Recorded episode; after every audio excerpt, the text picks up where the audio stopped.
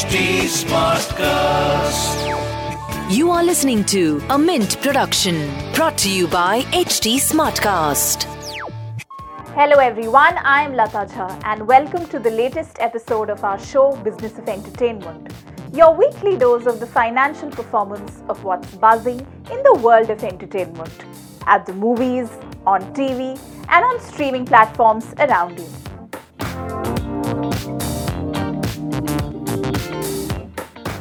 Now, the government's decision to make the Kashmir Files and Samrat Prithviraj tax free has put the spotlight back on its benefits. Though the initiative is aimed at lowering ticket prices to ensure more and more people can watch the film and theatre owners earn a higher revenue, the benefits are limited and tax free films do not really enjoy a zero tax status. In fact, benefits for tax exempt movies have waned since the goods and services tax was introduced in 2017.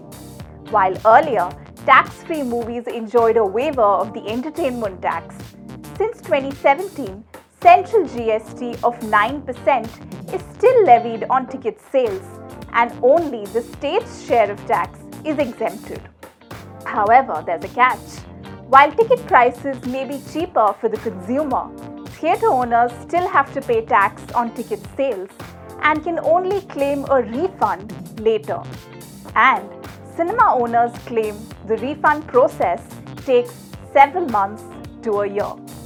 Meanwhile, the new Hindi release in cinemas this week is Nikamma, starring Shilpa Shetty and Abhimanyu Dasani. Stuck in a time warp where everything from its dialogues to action stunts feel lifted from an 80s pot boiler, Nikamma isn't bad or lazy cinema, just ineffective and self indulgent.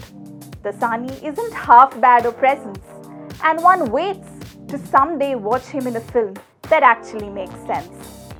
As India's online viewership increases and moves to large TV screens, homegrown and foreign streaming companies are investing in back end technology to deliver high quality audio visual fare and shooting shows in premium formats like 4K HDR, besides tying up with smart TV firms that enable that experience.